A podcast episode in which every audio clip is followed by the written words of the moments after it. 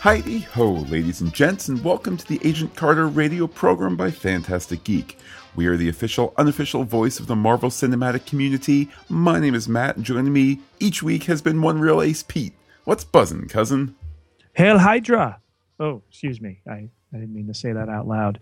Matt, tonight, episode 108, the season one finale of Agent Carter, titled Valediction, is brought to us by the good people at Midnight Oil. When you need to stay awake to fight the war and the beds are burning, who can you turn to? Midnight Oil. It'll keep you up and it'll keep you ripping. Well, that's all well and good, Pete, but I've heard that that's a company that's just, they're so difficult to deal with, they can just make you mad. But Pete, let me calm down. Before we get rolling here, let me just address the audience out there in Radioland. With Agent Carter drawing to a close, at least season one wise, we hope that all of you will continue to join us on the marvelous Marvel parade that's ahead. Do search iTunes for Fantastic Geek, that's Fantastic with a PH, where you'll find the Agents of S.H.I.E.L.D. podcast and the Daredevil podcast. Want it all in one handy bunch? Sign up for the Fantastic Geek Pop Culture podcast, where you get all our Marvel episodes and bonus treats as well. With that, let's return to that siren of the SSR, that elegant Englishwoman, Peggy Carter.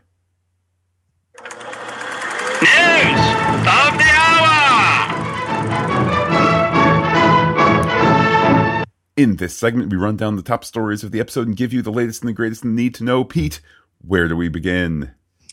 On the air, Matt, we get our little um, agent, uh, Agent Carter, excuse me, our uh, Captain America radio program there, um, where they're running down the situation between Steve and his girl, Betty Gar, uh, Betty Carver, and uh, you know this is not the last time that she'll have her face wet with loving tears and static.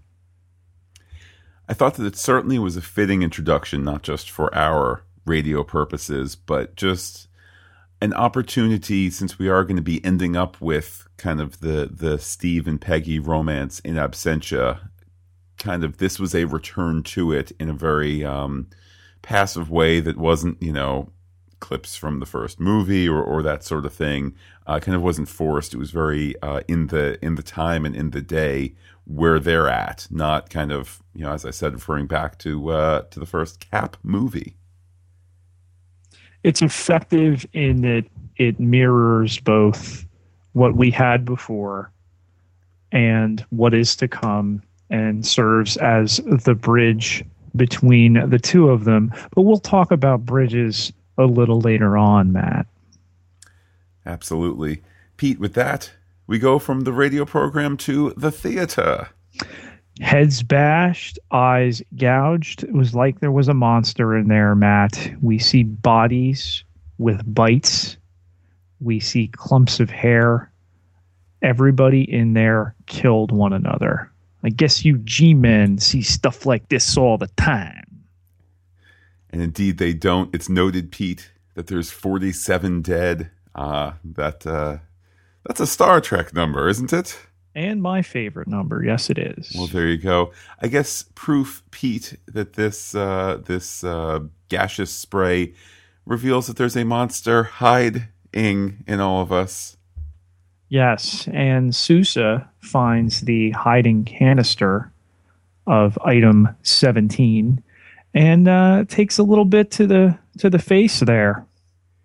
We of course have Thompson coming over to help him, and Pete. As this was unfolding, uh, the fight between the two of them, uh, in my mind, it was very clear. Ooh, we need somebody who can kind of be a proxy by which our characters learn what we learn, which is, oh, Sousa's such a nice guy. He's gotten this this you know exposure to the gas, um, and he's going to be our you know kind of our example guy in terms of oh this is how it works and this is what it does and an expositional tool.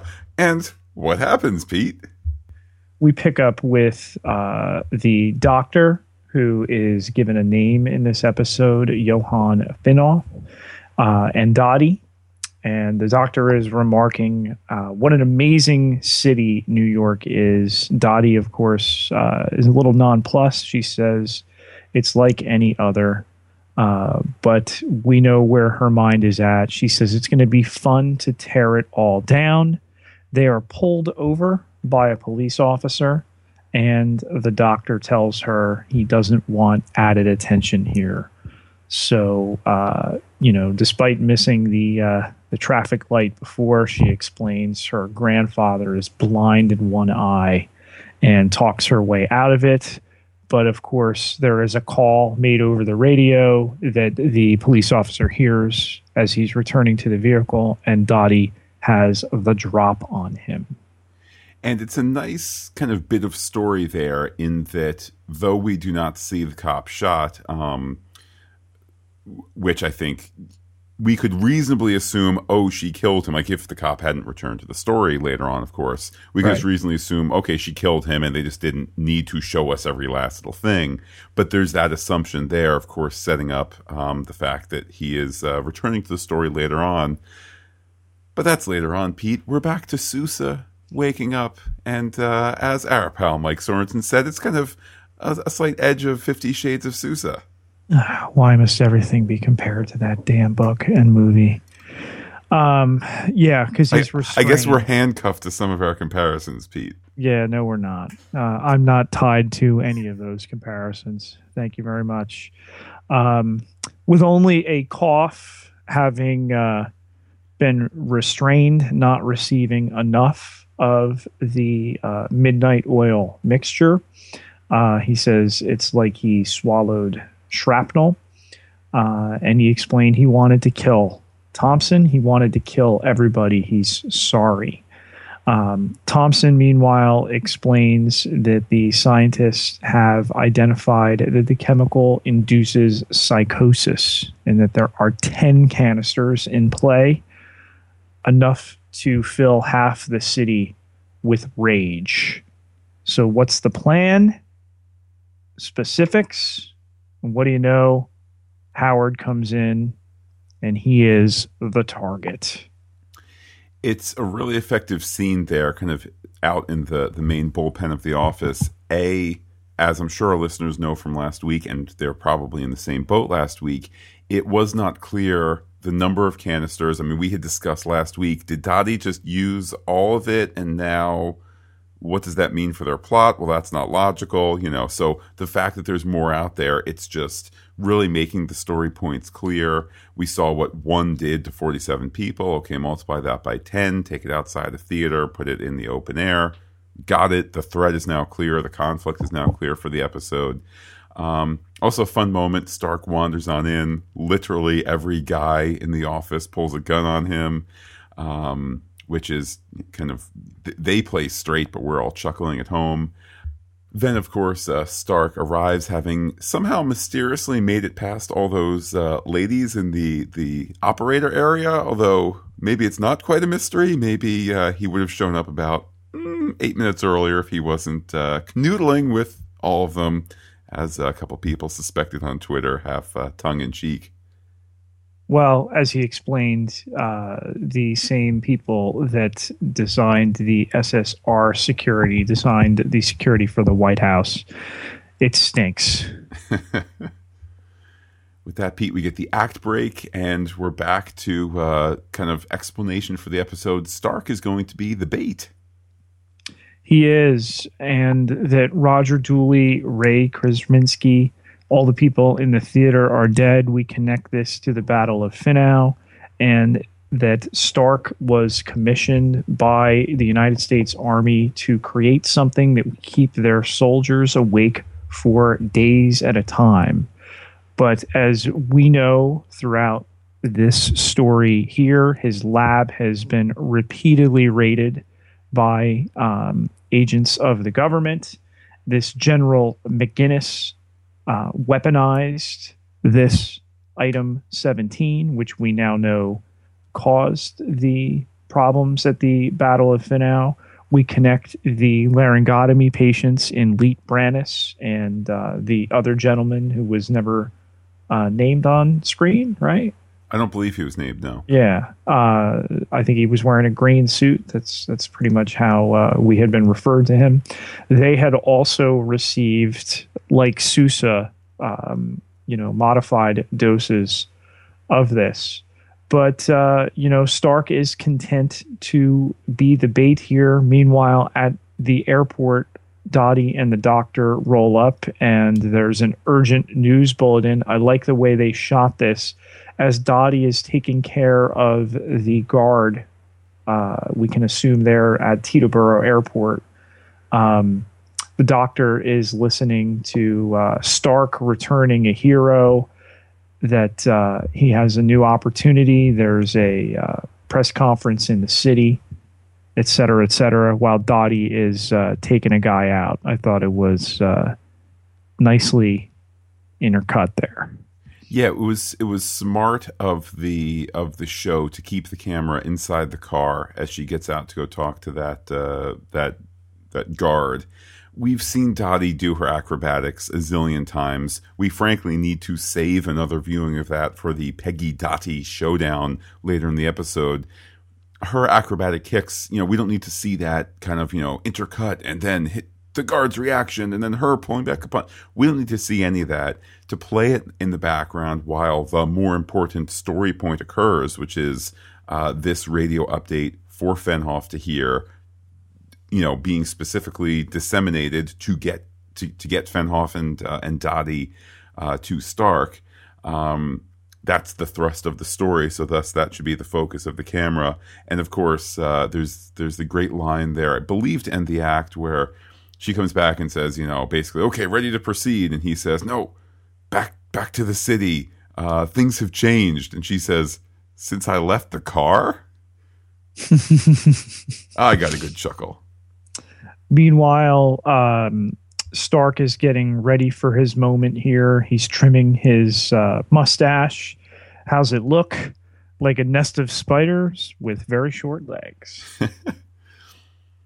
I should mention, Pete, that when he first appeared in in the prior act, I was kind of saying, is his mustache not right? Did they did they like you know I, I, kind of doubt Dominic Cooper grew a mustache to to appear in these episodes so whatever pro, uh, you know kind of prosthetic wig hair whatever the proper word would be the fake mustache you know did that is it not up to snuff but no it was up to snuff in that it needed to look a bit a bit off so that he might uh, trim it and get ready for his big moment as savior of the city so between Peggy explaining to Howard that he's going to need some SSR standard issue body armor, which he of course calls junk, he wants to know where his stuff is.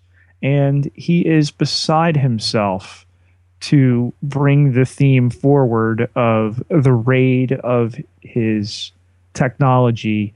This item's photosensitive. This item should be kept cool basically nobody is handling any of his toys, his bad babies, properly, except for this thing right here. That this thing's fine. what was nice though about that scene, Pete, is it shows the evolution of Howard Stark, at least a glimmer that we'll see uh, more of later in the episode, because this a tad more mature Howard Stark is uh, eager to go out there and use protection with that Pete act break, then we're in front of what is supposedly City Hall, although that's not how it actually looks. Um, and since Howard Stark has been on the run and there's all this kind of mystery to him, and it's, you know, 1946, so there's probably something like nine daily newspapers in New York City, you know, about 30 people show up. Some of them newspapermen, some of them photographers, some of them just average people. You know, super wanted guy City Hall press conference, 30 people. Not a lot of money in the budget, I guess, for extras or whatever. But Thompson's speech, uh, uh, aided by Stark, certainly a lot of fun. It's kind of appropriately silly and cheesy because, of course, they're in on the fact that it's a bit because the bit is that Stark is the bait. Um, and I and think keeps the show feeding uh, Yeah. Thompson the lines there. You know, Thompson stalling so that they can draw Dottie and Leviathan out. And, you know, he is a hero. You know, Peggy's there on the walkie. We are humbled, and you know, then just throws it to to Howard because he can't really, uh, you know, expound anymore on top of all the trouble that Stark has put uh, SSR through. Yeah, it's a it's a fun scene, of course, uh, quickly punctuated uh, by uh, the shooting that starts pretty quickly, and with that, we think we're off to the races, but uh, there's some twists and turns ahead of us.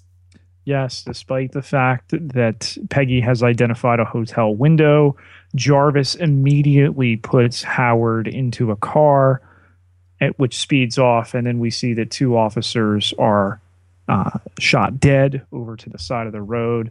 No, it's the officer we saw pull Dottie and the doctor over earlier, and he explains that Dr. Fennhoff would like to see you.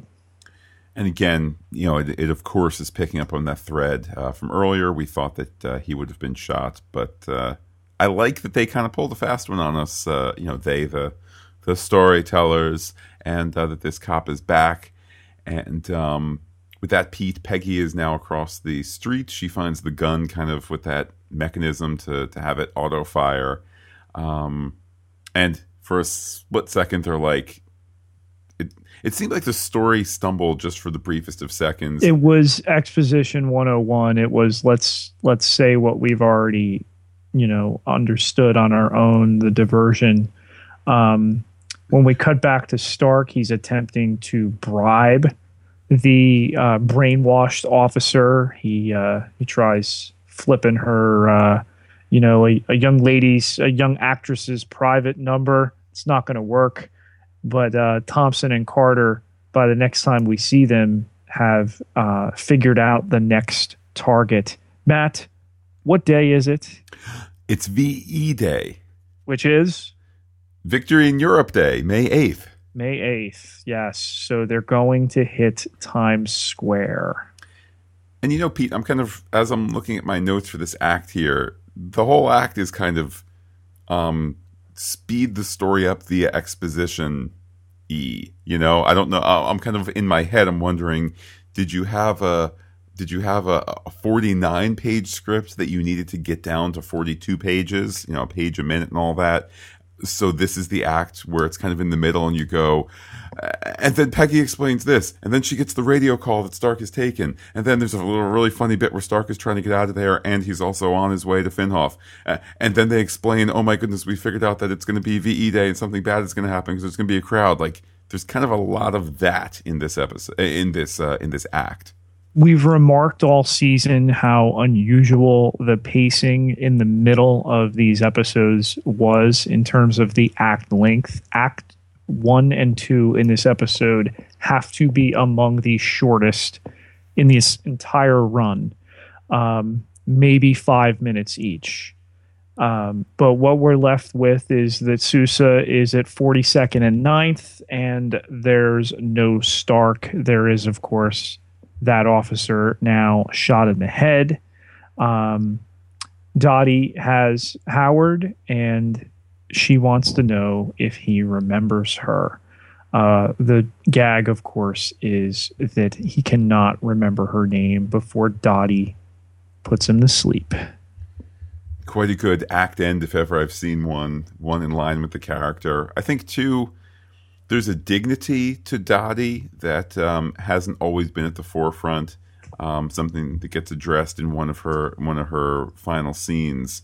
Um, that this is kind of reflecting here, where it's despite the fact that she's a psycho killer, despite the fact that she's undercover, despite the fact that you know she doesn't recognize that she's she's kind of profoundly broken as a person darn it she did really intimate kissy face things with howard stark and he should remember her name even if it was one of her fake names um, so there's a dignity to her there and uh, and we take that to the act break Act three begins with the explanation that a guy in a coffee shop has uh, seen the doctor, Dottie, and Stark. Uh, Thompson, meanwhile, has spoken to all the mucky mucks he can, but they refuse to cancel the VE Day celebration, exposing thousands of people to this potential threat.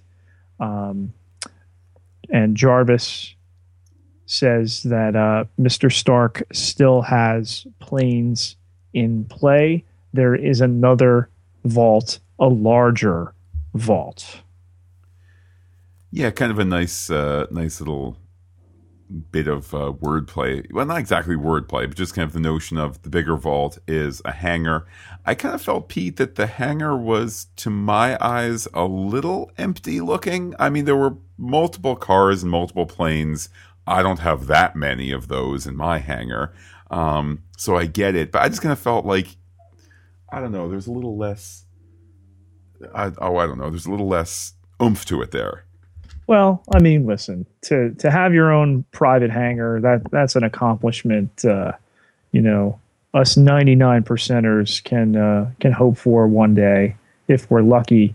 This flashback six months earlier, though, when Dottie was laying the groundwork for this plan, uh, you know, she's canoodling with Howard and she wants to go for a ride in an airplane Howard Stark, it appears to me, Pete, and this might be this might be kind of mind blowing analysis to some people, but that's why you listen to uh, to Fantastic Geek. The Howard Stark that we see in Iron Man Two, older, wiser, more Walt Disney ish, um, he was not always that way, and there was once a time where um, the way to get into um, Howard Stark's um, you know, into his mind, into his vaults, was uh, through his trouser pants. And um, I was kind of shocked to discover that here.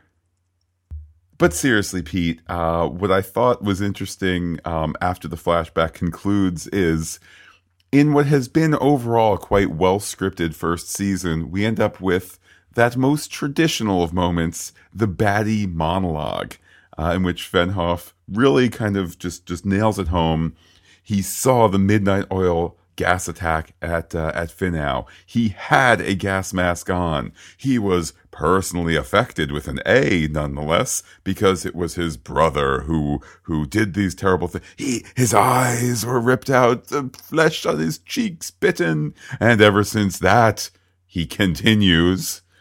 He's been on the road to revenge ever since. And I kind of felt like it was on the one hand, the payoff that we want. You know, we don't want, as Jeph Loeb annoyingly said two years ago at New York Comic Con, we don't want six seasons to find out that life is, you know, that the island is on the back of a turtle. We, I don't know that we also need it kind of laid up like, you know, behold, for I have been the bad guy, and here is my pathos going all the way back these many years and whatnot. But at least it was clear. At least there was no mystery. I found it a little monologuish. Certainly, you know, it exposes motivation. Okay, he had a friend. You know, his eyes were taken out, his his flesh was bitten, all that. It does get the guilt out of Stark, and and really the the larger purpose here is so he can get Mister Stark to focus and um, really send him on this suicide mission of releasing the gas and, and crashing into um, VE Day. I was a little disappointed that they didn't go the story direction of Stark already having outwitted him somehow, either kind of prepared his mind, you know, Princess Bride style. I have been slowly mesmerized a little bit each day, you know, or, or earplugs or something. Now, to be fair, as cool as that would be, and Stark's the brainiac and whatnot, Stark also has been on the run and doesn't have the knowledge of, of Dr. Fennhoff the way we do. So, um, and also given that you have this pressure within the story of you have to do something with Stark to keep him in it, um, I kind of dug that he quickly was uh, was was won over by Fennhoff, and not for nothing if Howard Stark can be won over by a pair of legs, certainly a guy with this extra human power to to to get into people's minds is completely uh, completely understandable. Once we get into the guts of that scene where Fennhoff is talking about how this is what Stark deserves, despite his protestation that he's not a bad person, and the insistence by Fennhoff that no, you are um, that you needed to be to succeed here, and that uh, that his guilt destroys his focus, and this is the way to atone.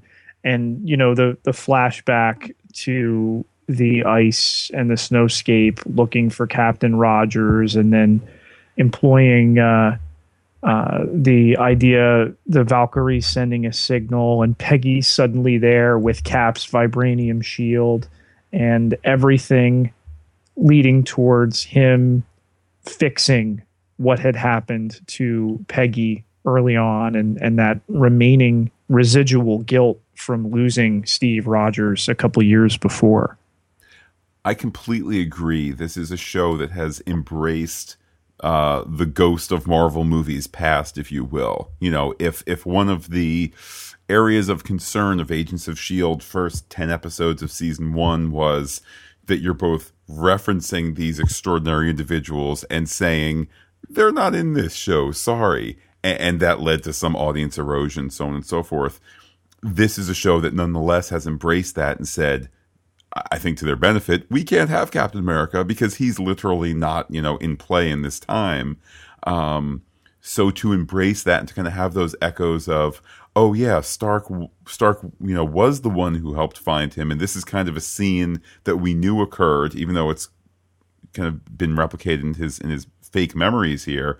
This originally did kind of happen, the return of the Cap Shield. It was a really nice kind of return to where this series start, series started, which was the end of Captain America, and you know that footage reused uh, at, at the start of the series proper.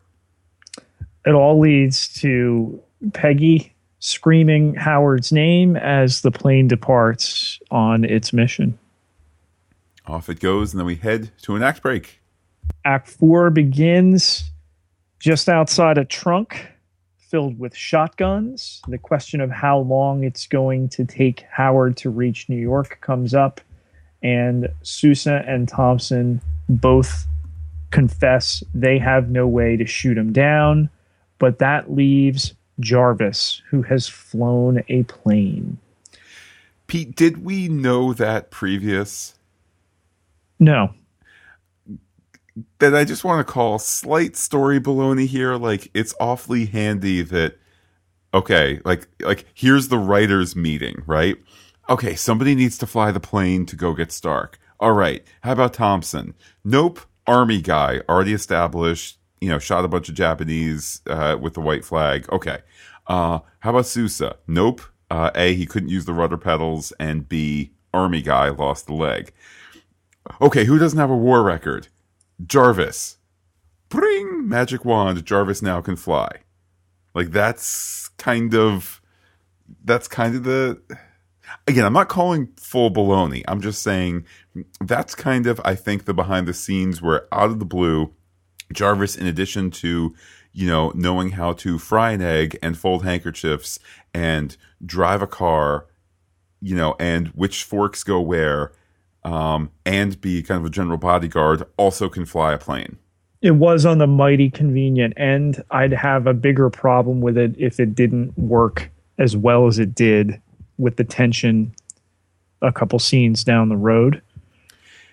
And not to dip ahead too much, but it is Jarvis who then says, you know, essentially, follow me back to the airport. I'll take you home. Like he kind of resumed, he's the butler of the skies. Yes. Um, at the end of that. But Yes, but we all know that uh, Jarvis would never have passed the airplane vision test. It's all connected, Pete. Carter then corners the doctor and Dottie in the radio room. Um, Dottie quickly disarms Peggy, and uh, some some playful dialogue here. Um, and and really heavy at the same time. You know, isn't this fun? Um, Dottie tells her. Uh, we flash back to uh, Jarvis, who leaves with a full tank and plenty of ammo. He he admits that though he's flown before, he's never fired a shot. While the doctor is uh, making Howard focus over the radio, and Peggy uh, is able to at least yell into the uh, receiver that this isn't real. Dottie explains during their fight that she was so jealous of women like Peggy, the way they walked, the way they talked. Now she can be anybody she wants.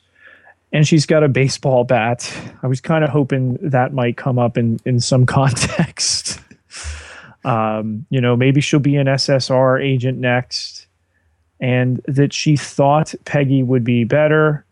And then she meets a window and the wing of a plane Pete, everything in that scene cooks with gas and it's fantastic. The dialogue out of Dottie, again, they're showing just the, the, the broken mirror pathos of this woman who wants companionship uh, from other women. And I'm in no way being kind of suggestive there. Just she's someone who grew up around strong, capable women and she killed some of them at, you know, Russian brainwash camp. Um, but, but all the way back to that little girl sharing bread um, uh, in the morning. Somebody who kind of, in, in, the very little bit that we've known this true character, not you know Dottie from Iowa, um, her her her her yearning for companionship, her yearning to fit in, then this whole thing of being prepared for a different world and then sent to America and so on and so forth. It, it's an example of a great actress being given not a ton of dialogue. We don't have multiple scenes where it's, you know, Dottie's confession and that kind of thing, but we get to know her as a character so intimately with a handful of lines. And then there's just this fantastic fight that breaks out. Um, and uh, and as you say, ending with, I'll read verbatim in my notes here: Dottie kicked out of the window, blood on the wing, TV code for she's dead. So talk about setting us up for for one kind of expectation and a p- different kind of payoff later on. It's funny. I wrote body. I didn't write dead. I wasn't convinced, and I was proven right. I do have to take a little bit of an issue there. Matt, if this is a woman who was brainwashed from the time she was a child, to become a sleeper agent. When was the period when she was so jealous of the walk and talk of people like Peggy Carter? I found that to be a little disingenuous. Um refresh my memory, Pete. When was the young Dottie stuff taking place? In the uh in the late 30s. Late 30s. Okay, so late 30s I mean, I'm just kind of spitballing here. We're already communist Russia. Um, so there's already that kind of difference of, you know, way of life and all of that. She's being brought up with this kind of there's a certain favorable glimpse of America that she she needs to know about as part of her brainwashing because she needs to embrace it. You know, embrace the best things about America um, she needs to be really interested in.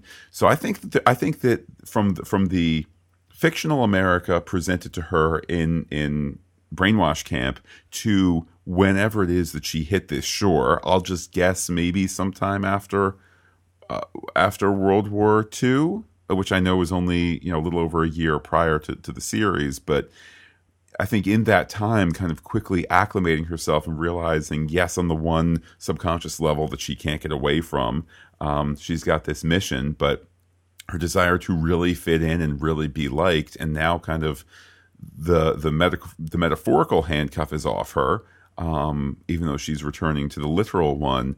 I, I think there's just that yearning of she wants to be free but doesn't know how to do it. So um, I think that's kind of what's reflected in her speech.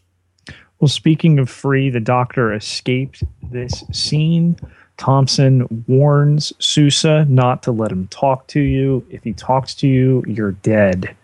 Um, we're left with Peggy again over the radio to a airplane with a man on a suicide mission. Um, I, I, thought that was just an incredibly gutsy moment that the show went yes. there and said we're going to put her back in this exact same position and all the frustration and loss that she must feel we're not going to shy away from it yeah and they were upfront about that uh, scene definitely works meanwhile um, the doctor and Sousa face off with Thompson down, um, and Sousa slowly crutching towards him. He starts with the old Vocus bit. Okay, want you to point the gun at Agent Thompson, and then Sousa slugs the doctor and takes out his earplugs. Were you saying something? Finally, somebody who's smart enough to realize that this uh, master of the spoken word is maybe somebody that you should uh, that you should not listen to. You know, put in those darned earplugs. It took it took kind of the least among the agents, at least least in a in, in a certain definition that uh, that you know in terms of how Sousa is viewed within the office and whatnot. Um, the least among them has brains enough to figure out. Let's just shut this guy up. A nice With- moment. with Peggy tearful over the radio, Jarvis confirms that he has Howard in sight. They are one mile from land. Should he take the shot? Dun dun dun. The perfect time for an act break. And after that, Pete, what's the perfect way to start the new act? Seriously, should I take the shot? Miss Carter. Uh, he doesn't take the shot when, uh, you know, uh, she explains that Howard was the one person that uh, believed in her. Um, though Howard, still brainwashed, thinks he can fix this. All he's done his whole life is create destruction. Talks about Project Rebirth and that uh, Steve was the and Project Re- Rebirth was the one good thing. Um, so they they have this common ground and this connection, um, and finally he snaps out of it.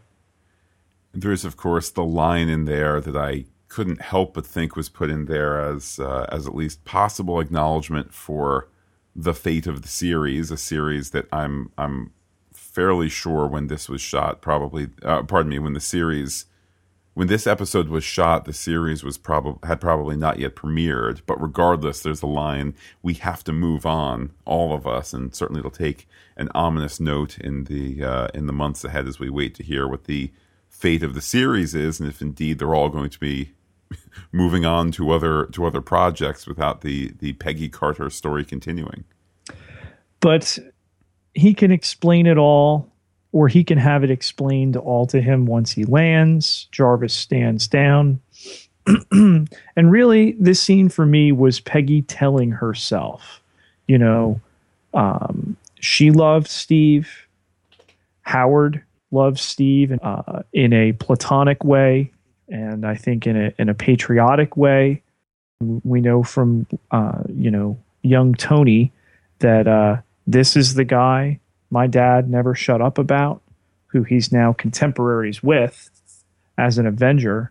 Um, but this leads to the other discovery. Peggy heads back out into the hangar, and Dottie is gone. So she can be whatever she wants to be now. If this story we we pick back up with, uh, Dottie's in play. Back on the field. Um, I like so much that they didn't kill Dottie off. This is a show that has been very, very true to kind of the the realness of reality. Not to not to you know kind of put too fine a point on it. There, you know, the superhero elements of the MCU obviously mostly grounded in reality, but you know what? It's just delicious storytelling to have Dottie take a fall that would kill any of us, to have the the blood going down the the airplane wing. Dottie clearly is dead, and then just to say, nope, this is a you know a psycho super killer, um, a sort of I don't know Black Widow type, if you will. Um, if, if if we come back, she'll come back, and if we don't come back, she's still out there in your in, in your your hearts and your memories, um, and, and just a very welcome twist of the story. Well, I think had she stayed there, we might have referred to her as Spotty. Ah, well done, Pete. With that, I believe we cut to Fennhoff being let out, a gag in his mouth, um, which certainly gave me a chuckle, but very quickly realizing this guy cannot speak again. No, you don't want to listen to him. Um, Howard, meanwhile, uh, once he's reunited with uh, Jarvis, and uh, you know Carter has reminded him that he owes her yet again. He remembers Dottie's cover name. Matt, what was it? Ida. Ida. Yes. Uh, that steel trap of a mind of his. Just a little delayed Yeah. for the purposes of comedy. The next morning, Carter walks into the SSR. We get the slow clap calls of good work.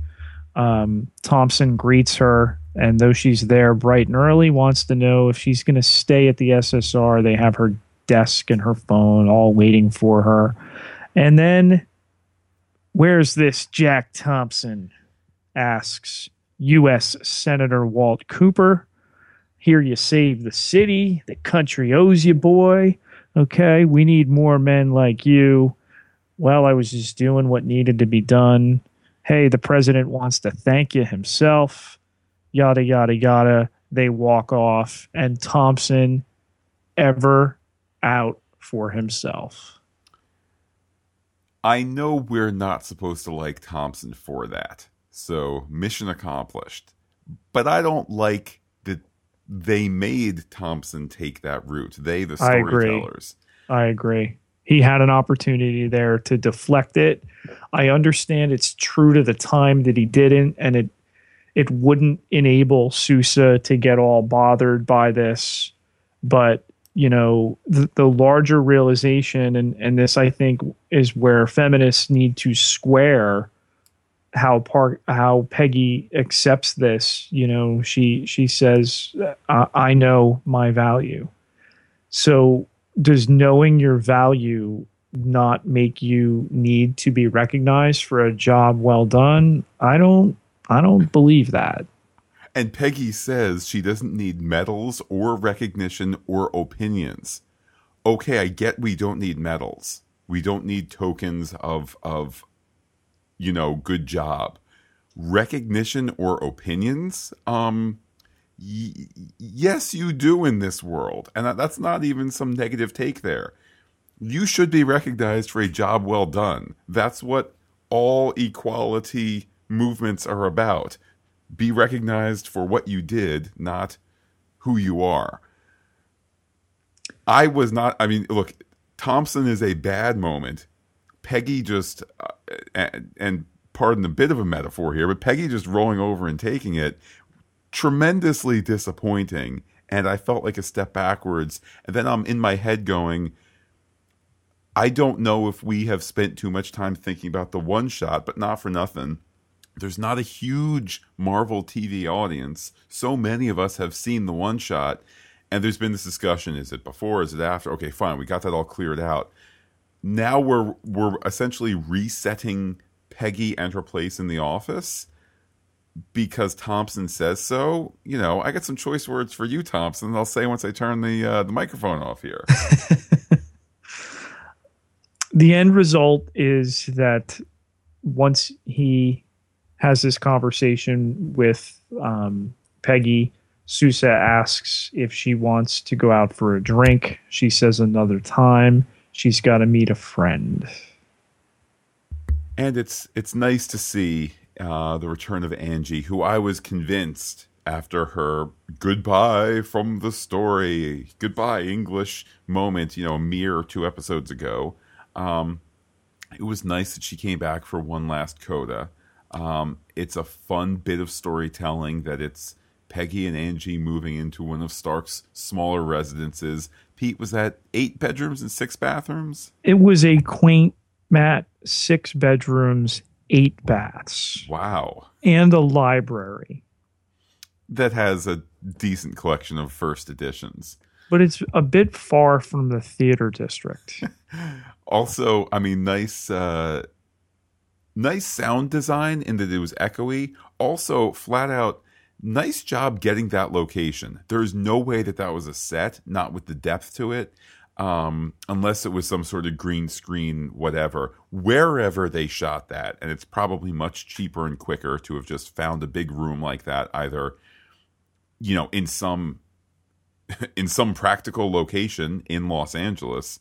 Um, really nice kind of set selection and and all of that. It really sold the size of it um, in, a in a tremendously convincing way. Well, listen, Peggy appreciates the finer things. She just doesn't want to know what happened in and on the finer things. a, a fun line indeed. Yes. Jarvis reveals that uh, he's going to fill up his time again with projects. I believe there's uh, some spices that need to be reorganized.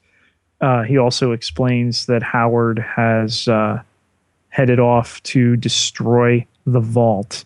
And then the, the sentimental nod here, revealing that he has Steve's blood. Peggy takes it.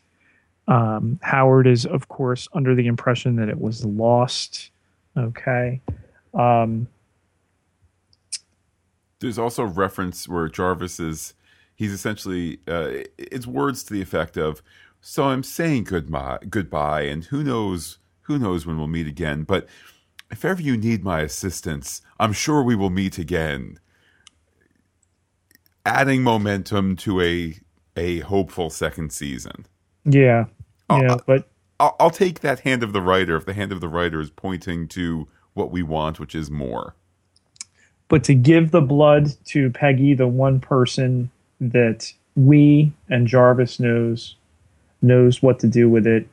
Beautiful montage there on the bridge to someday, and uh, you know the the way you look tonight, her dumping that blood into the river. kind of uh, taking an opportunity to uh, to say goodbye, and as you know, as we have the the season wrapping, perhaps the the series wrapping, it's a sad ending, but it's an opportunity for for kind of closure for Peggy to kind of uh, you know finish that journey uh, with Steve in her life, and thus ends the episode. Bittersweet. But then. bittersweet, but we got to have a little fun at the end. And we're given a tag where uh, Dr. Fennhoff is led uh, Hannibal Lecter mask into a darkened cell. Wait, what did you say? I can't hear you. You got to speak up. that was a fun bit of story and then um you know led in there the the requisite you know clang of the door being shut the assumption that he's all alone but pete he's not alone Dr. Zola. Yeah i thought that was a, that was a fun that was a fun bit of storytelling there. I know that it um it had been suggested by you you know are we going to see perhaps the tommy lee jones character return? Are we going to see some sort of stunt casting here? Uh, wondered if maybe we were going to get steve when uh, you know when stark is imagining he's on the ice. But this is a fitting final scene i think pete because it's kind of propelling us to where we know certain portions of, of Zola's story is headed and whatnot. I, I I enjoyed it. to get Toby Jones in there and Matt with what we know of Operation Paperclip heading, you know, into the the 50s and you know that era with the uh, construction of Shield and Hydra embedding itself. It works. Um, it was a little cheeky, but I'm okay with it. And you know, coming out of where we were with Peggy it- it makes sense and it provides a narrative extension if we get the opportunity to resume it someday. And if we and if we don't, it connects to a, a, point that we're aware of, or at least a fuzzy point uh, of which we're aware. Um, and in that they can't have a secret scene after you know eight minutes of the credits in a movie theater. I thought that it was a fun kind of little you know shaking of the the oogity boogity rattle of oh and these bad guys are out there. So a, a fun if not dark note with which to end the episode.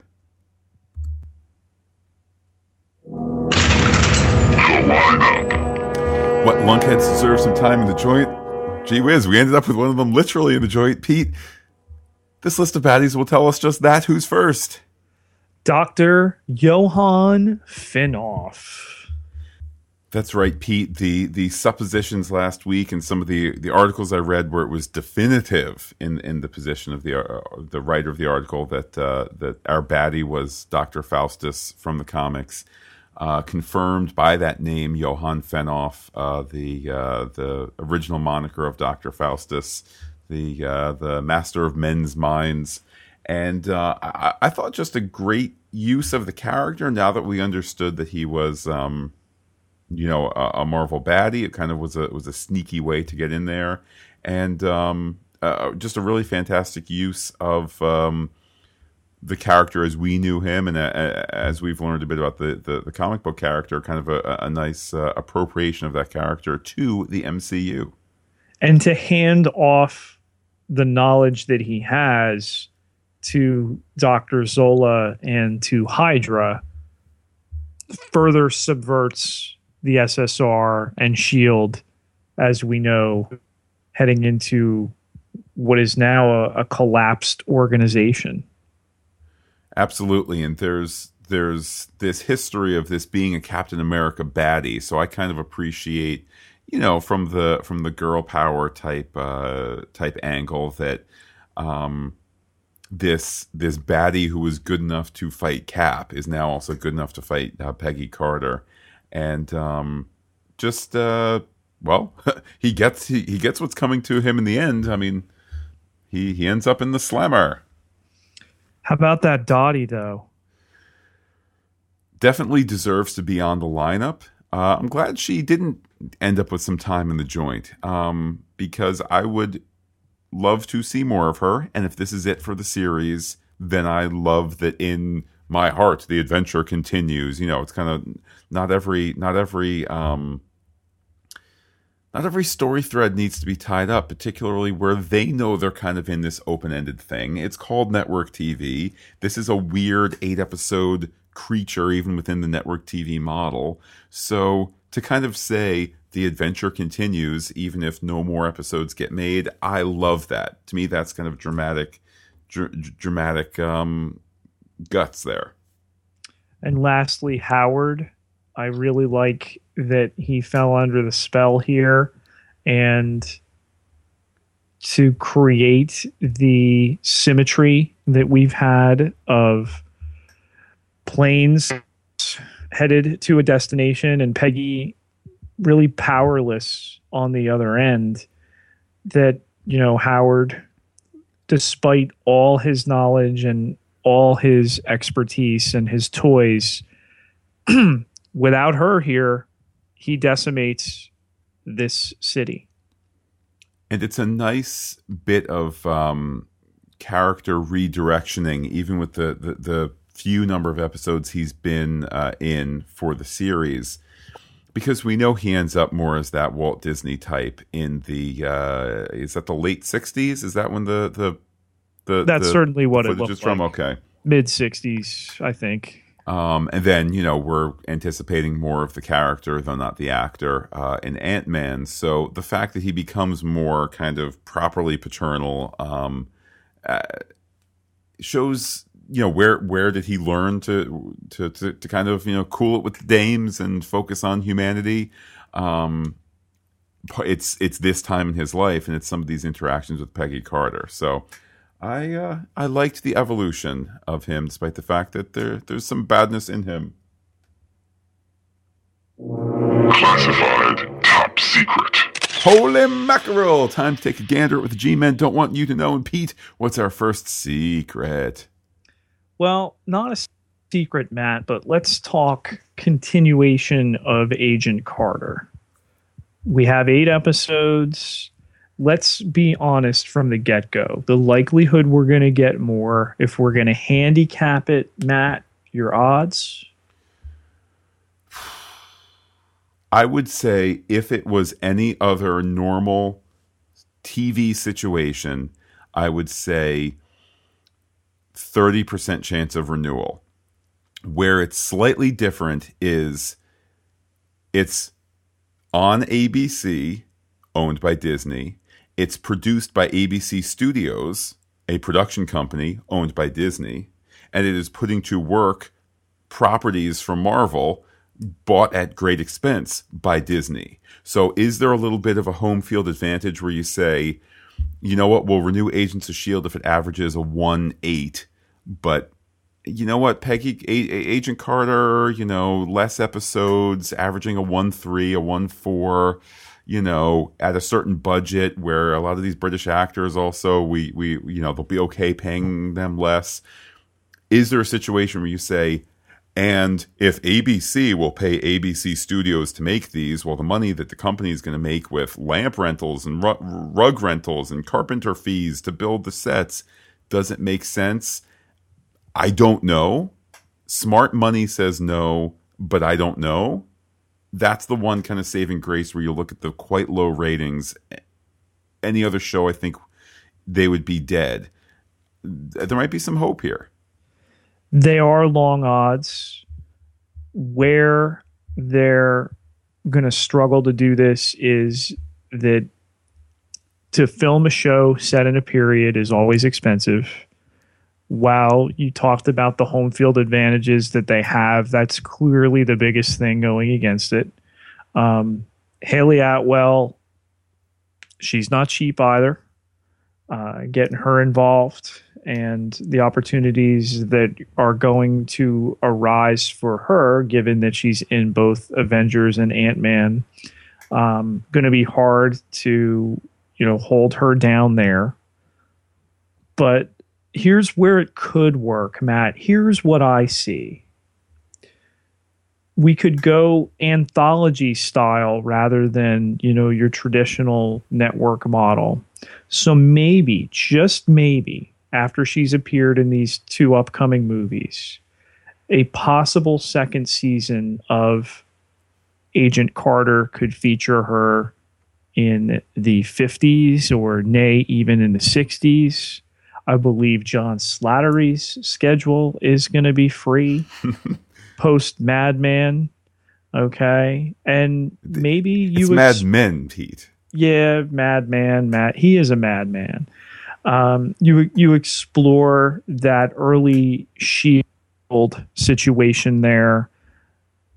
We're gonna see them together in Ant Man. It would be a logical pairing moving forward. Maybe you're able to bring a Sousa or a Thompson, you know, with some makeup or recast them uh, down the line. Who knows? But it, if you were going to return to it, I think that's the most likely scenario. I don't know though. I, I think again we're we're looking at you know this eight episode run, which if if this is all we get, Matt, I'm fine with it. Would I like more? Sure, I'm greedy, but I very much look forward to my uh, my Blu-ray of uh, eight episodes of Agent Carter. I think that the anthology take makes sense in a bunch of ways, including we don't need, nay, I don't think we want another season of, oh, gee, Peggy can't tell anybody about the stuff and the thing. If you fast forwarded to even the 50s, then it would be minimal makeup to age her. Um, it, it, in fact, you know, maybe next to no makeup. Um, Well, she then- will get older between now and a second season, so maybe indeed, you, that you you let nature run its course. absolutely. Um, but um, if you did it in the early 50s, then you kind of jump a little bit forward, and you also get the benefit of her now being, you know, co-boss of the SSR and so on and so forth. We'll see. I mean, it, it, it's with a heavy heart that we're kind of starting to draw to to the uh, you know the the last maybe 15 minutes of the podcast here, because even though we're coming back uh, in in a couple days, uh, actually probably in, in a little bit less than a week, we'll come back to kind of do a season one wrap up. Um, I, I would hate if this is it. I really would. It's been it's been a it's been a great show. Long distance. We want you to flap your lips, write a telegram, or even send us uh the Twitter. And Pete, this first telegram comes from, if you can believe it, on the other side of the Atlantic Ocean. Over the pond, as they say, Matt. Indeed, it is, of course, from our pal Ian Knight, Ian in the UK, at Zort70 on Twitter, zort.co.uk, his fabulous website with all those wonderful pop culture designs that he does. And Pete, here's what Ian has to say. Hello, hope you are both well. Things are good in the UK, apart from Agent Carter still not being shown. Having said that, I have still managed to find a way to watch and have thoroughly enjoyed the interlude between the two halves of the Agents of S.H.I.E.L.D. season. Agent Carter reminds us that the modern techno era uh, we live in has so many surveillance and communications mechanisms.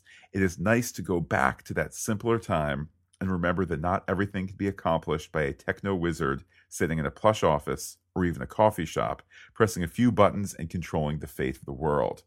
I'm glad they kept things simple and rooted in that time period, while they may not have led to a slightly lower, or while that may have led to a slightly slower story pace, it enhanced my overall enjoyment of the journey. You see, Pete, I'm having I'm having trouble reading Ian's wonderful uh, British English here. It's Anyhow. prose, Matt. It's called prose. Absolutely. Ian goes on to say, I've also enjoyed the little nods to the wider MCU that have been scattered around, not just the big ones like Howard Stark and the Howling Commandos. The very subtle inclusion of Anton Vanko was an especially nice touch, and the current plot point of Dr. Ivchenko probably being Dr. Faustus and all the implications that brings for our agents of S.H.I.E.L.D. All the plot points so far have pointed to SSR being hopelessly unprepared for what is to come in the future, and the creation of S.H.I.E.L.D. to take the lead seems inevitable. If Agent Carter returns for more seasons, I sincerely hope it, and I sincerely hope it does, then I would guess that any new story would be after the one shot, i.e., the early formation of S.H.I.E.L.D. Look forward as always to hearing your thoughts in the final episode, and more than ready to rejoin Coulson and the team in the lead up to the summer's cinematic offerings. Pete, that, of course, the latest from our pal in the UK, Ian. And uh, your thoughts, Pete? Always good to hear from a longtime listener and somebody whose uh, art we have incorporated uh, in our look and our product. So thank you, Ian brings up some great points. You know, the idea of you know the fast-paced technological society we live in, and and the way that Shield goes a, a, about doing their job. Um, so yeah, much appreciated, and uh, thanks again. And Pete Ian mentions this this sort of Damocles will Agent Carter return. Just want to amend something that I said last week. While about a week from now, certainly before next Tuesday, probably Sunday or Monday, we will be releasing a a uh, kind of a season one wrap up episode. Don't know how long it's going to be, but it'll be you know kind of our best effort. Um, past that, we will do at least one more episode when we hear probably in May uh, whether Agent Carter has been uh, has been renewed or not. Uh, we'll be back just to update people at that time. I'm sure all of you listening would be able to find out uh, without us, of course, without your podcast pals. But we want to be with you there. Hopefully, not at the end, but at the uh, at the beginning of uh, of season two. So something to look forward uh, to there, Pete. Pete, moving on to a comment left on the website by Tom Sinclair. Uh, a great comment to kind of uh, uh, help frame the the season that has been. He says this series is the best argument for shorter TV seasons. Uh, there are no filler episodes, and every frame advances the story. Also, uh, kudos to the writers and Bridget Regan. They took the country mouse comedy stereotype and used it to conceal an utterly terrifying axe crazy assassin.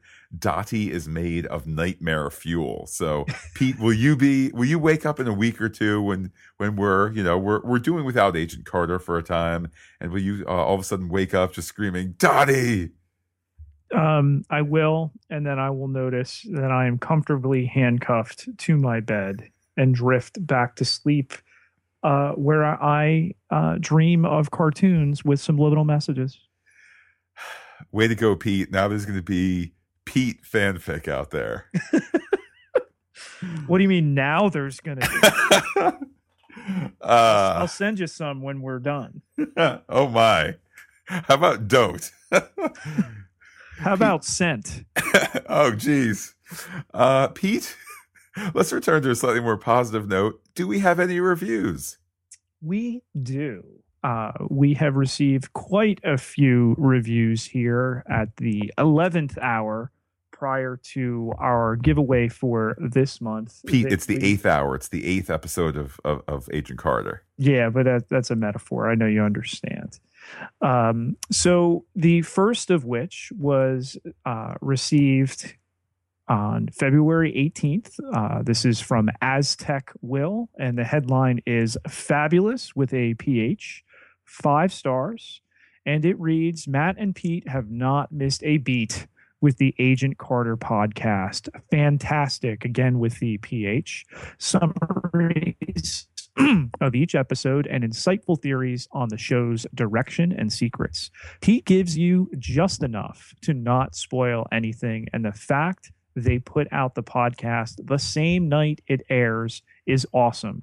Great job, guys. Can't wait to hear more once AOS, Agents of S.H.I.E.L.D., of course, resumes, and of course, Daredevil. Thank you, Will. Absolutely, Will. So nice to hear. And, you know, it's been quite a stretch these last eight weeks getting the podcast out right on time. And, Pete, the good news is we only have 12 more weeks to go. It's all good, man. Our next review was left on February 19th by Fan of S.H.I.E.L.D. The headline is Good Old Fashioned Fun, and there are four stars out of five. And it reads Matt and Pete are back in time, this time in the 40s. That's right. While we wait for Agents of S.H.I.E.L.D. To return and for Daredevil, Avengers, Age of Ultron, and Ant Man, these guys don't rest until we get the podcast on late Tuesday night. Though most of us listen Wednesday morning on the way to school slash work, most likely. The content is just as deep it, as it has been for Agents of S.H.I.E.L.D., although I miss the weekly mailbag session from AOS Season 1. It is a nice touch to call it a the radio program in the opening instead of podcast, as well as the classic, although cheesy, music and the analog names of modern conveniences to make it more like the era it's set in. Can't wait to see what's done with Daredevil. Ah, so nice to hear. By the way, I, I do want to take I want to take mild exception with one thing. Cheesy music. Sometime, Pete, when we have more time and the hour is not growing late, uh, perhaps in the summer if we do some sort of history of the podcast type podcast. But this music is uh, the, the music for both the intro and outro is uh, a a tune called Cottontail um, which uh, has has great uh, personal significance to me and uh, and whatnot. A story I'll tell some other time, but it's a jazz tune that means a lot to me. And uh, you know, Duke Ellington. It's got a, a tenor sax solo in there, and uh, one man's cheesy is another man's uh, milestone in his life. Listen, you you don't need to sell it to me. Our next review was also left on February 19th. Uh, it is headlined Great Podcast as always, five stars. And uh, the author is Wolf Girl 15. And she writes I'm a frequent listener of Matt and Pete's Agents of S.H.I.E.L.D. podcast and was super excited to listen to their Agent Carter podcast. They do a fantastic, spelled, of course, with a PH. See what I did there, she writes, job at breaking down each episode and laying it out for the listeners. I highly recommend this wonderful podcast for both Agent Carter and Agents of S.H.I.E.L.D. Wow, very very nice. Thank you, Wolf Girl, for all the uh, all the kind words. It's been great having uh, having listeners of the Shield podcast join us over here with Agent Carter, and we hope vice versa because uh, we're we're so touched that that uh, the Agent Carter uh, podcast numbers have been as strong as they have been. We hope that uh, a lot of you follow us back to uh, to Agents of Shield next week. Definitely.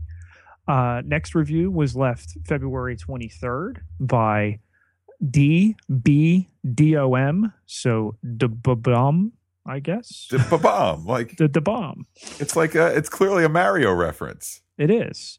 Uh, the headline is The Podcast Agent Carter Deserves Five Stars. And it reads This is a fantastic, spelled with an F, podcast.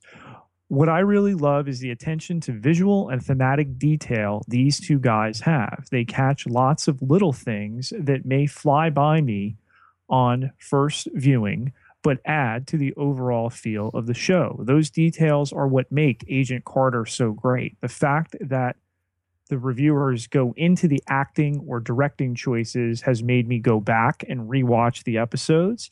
Excellent work, uh, both from the reviewers and the creators of Agent Carter. Ah, that's so kind to hear. By the way, Pete, one thing we didn't mention earlier in the podcast interesting uh, directorial flourish when they had Spider Man suddenly appear. What was up with that? Hope people caught that.